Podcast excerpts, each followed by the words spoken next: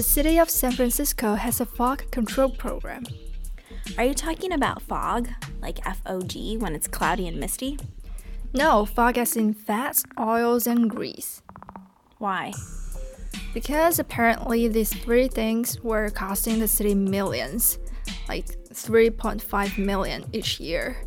Different fats, oils, and grease from all of the cooking that goes on in a city like San Francisco was ending up in unwanted places. What kinds of unwanted places? I doubt grease has been coming out of nowhere and seeping all over the city. Well, no, but actually, San Francisco comes in number one as the city with most restaurants per capita 39.3 restaurants per 10,000 households. It beat up even New York for the number one spot. Wow. So, does that mean that all of the oils and grease that are left over from all of the food that is being prepared in San Francisco and that isn't disposed of properly ends up in the pipes? Yes, and it hardens and then clogs the pipes, constricting water flow the same way cholesterol affects blood flow in arteries. So, replacing the pipes costs millions to the point that San Francisco's Water Power Sewer Public Utilities Commission started its own fog control program, where restaurants and food service establishments are required to install grease capturing equipment that collects the grease, which is then collected by the city. What happens to all this fog?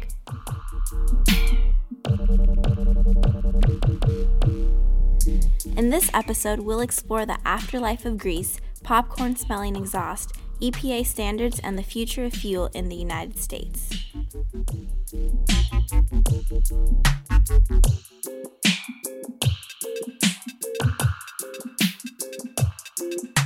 We're here at Dogpatch Biofuel Station, where the grease from all over San Francisco is reborn as fuel for your car.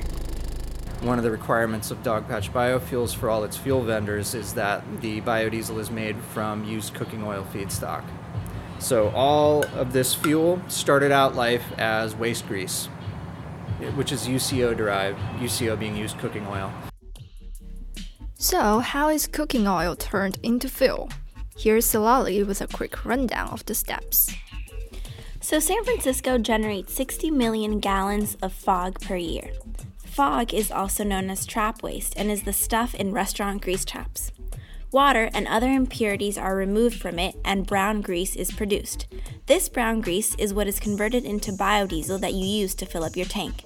It allows you to drive on biodiesel and bask in the glorious scent of the exhaust of a biodiesel running car.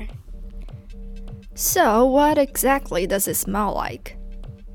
Barbecue, popcorn. You know, it can have various kind of scents, you know? Yeah, it smells vaguely foody. Is ethanol the same? Or what's the difference between biodiesels and ethanol and regular diesel? I'm kind of confused. Well, that is a great question. You know, all of these terms get quite confusing, don't they? Here is Karl Knapp, one of my professors at Stanford, to give us a rundown of the key terminologies in the alternative fuel conversation. Basically, biofuels are usually liquid fuels made from uh, some kind of plant material. Um, so, uh, the biggest liquid fuels that we use that are biofuels are ethanol, and biodiesel. So biodiesel is a kind of biofuel, but so is ethanol. Ethanol is made from two sources, normally corn or uh, sugarcane. So Brazil makes most of their ethanol from sugarcane. The United States most, makes most of their ethanol from corn. So it's made from food, just like biodiesel. You know, recently there's been a lot of talk about how we should go about deciding whether the grains we grow should go to actual food production or fuel production. Food versus fuel. What need is more important? This is a world that has a significant amount of food and actually has a dearth, a lack of low cost, renewable, low carbon energy. And that is really the challenge of our generation is how do we not have increasing price of energy cause poverty and starvation? Uh, because we can we can grow food. That, that is not an issue for us. What we can't grow is cheap energy without uh, significant, stable, long-term government policies.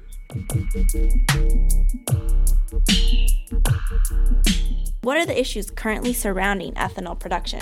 To find out, we sat down with David Lobell, director of the Center on Food Security and the Environment at Stanford University, to talk about the layer of complexity surrounding the production of ethanol and the recent increased investment in its production.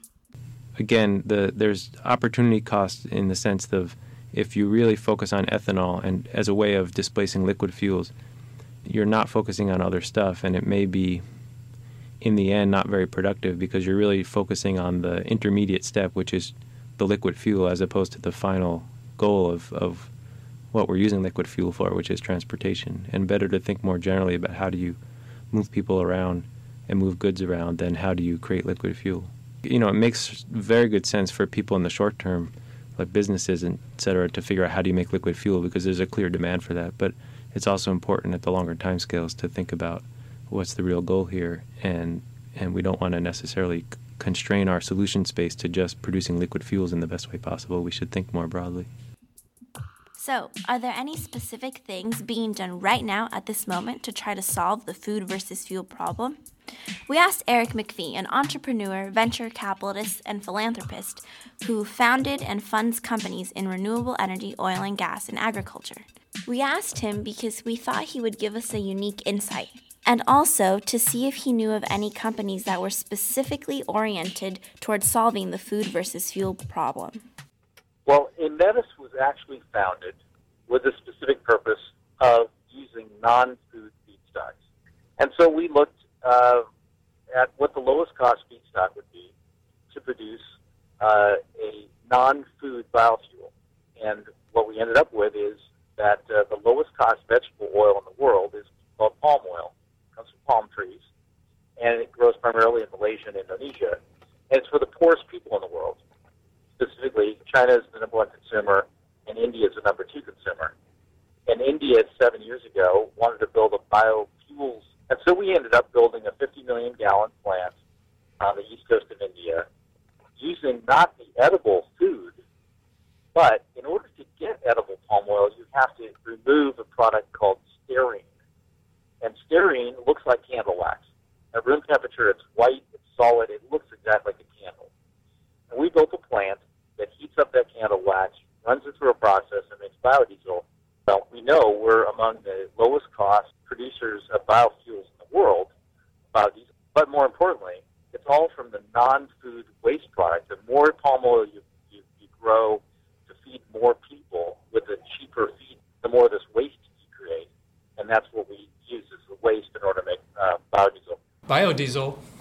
Uh, can be made from a lot of different things uh, soybeans, palm oil, grease from McDonald's french fries, mm-hmm. but it actually uh, is an ester that is made from uh, just about any kind of uh, fat.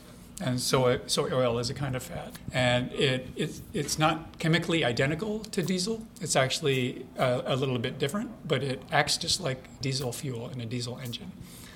The big advantages of biodiesel are that it has it's less flammable and it's biodegradable, unlike uh, regular diesel, which is actually hazardous when you spill it. Biodiesel will actually biodegrade. So, will biodiesel produce less pollution than regular diesel? So, uh, biodiesel produces about 10% more nitrogen oxides than regular diesel, but it has low, uh, much lower particulates, lower carbon monoxide, lower unburned hydrocarbons, and other pollutants. So, on the whole, biodiesel actually burns cleaner, but it's not across the board. One interesting thing that isn't thought about and even less talked about in the conversation surrounding the recent EPA's proposal is that you have to remember to look past just the proposal's specific effect on just business, whether it's on a larger or smaller scale.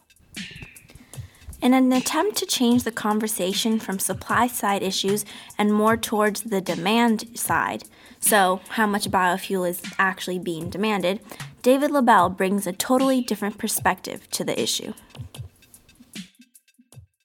You know, we have saturated for whatever reasons in terms of, of how much transportation that we uh, get, or in particular how much um, uh, gasoline that we demand, and that's not something I'm really that knowledgeable about in terms of why that happens, but I think it's symptomatic of a lot of things in a really rich society. Your your demand for things actually you know level off. You can only you can only move around so much, you can only eat so much, uh, and and it's I think surprised the people a little bit how quickly that's come down, but. Um, but it has. The industry itself is really strong, but we keep you know, year to year, it's just it'll be a completely different regulatory landscape from one year to the next, and so it's it's really hard to attract investors.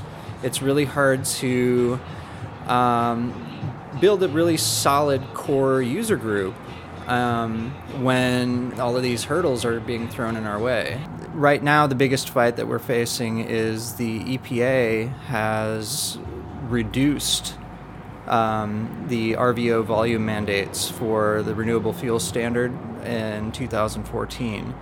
The, um, the anticipated volume mandate for biodiesel was 1.7 billion gallons, and that's billion with a B, and they've dropped that to 1.28 billion gallons. So, you know, that's that's pretty significant because they're actually slowing down um, the expansion of biodiesel.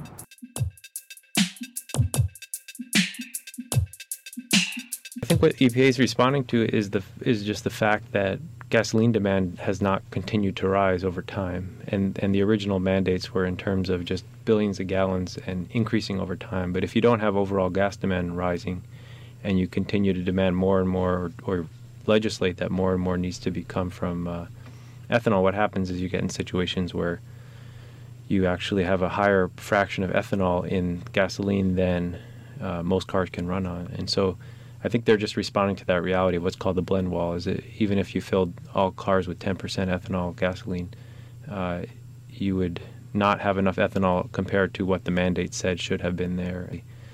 Decided that it should be in billions of gallons and it should keep increasing over time. And in particular, there's a lot of um, uh, interest in that in, in, that demand from the corn ethanol side of things. And so, assuming that, that these new laws or these new um, proposed rules go into effect and that they do change it to be more of a um, reflection of, of the actual energy demand, then I, I, do think that it will ease certainly ease the um, the upward pressure that these kind of uses put on prices because it'll essentially be a flat demand as opposed to a rapidly rising demand which it has been over the last 10 years. So the, the rules are, um, yeah, I think reflecting the reality, and, and they will bring the markets um, into a little bit more of a calmer state.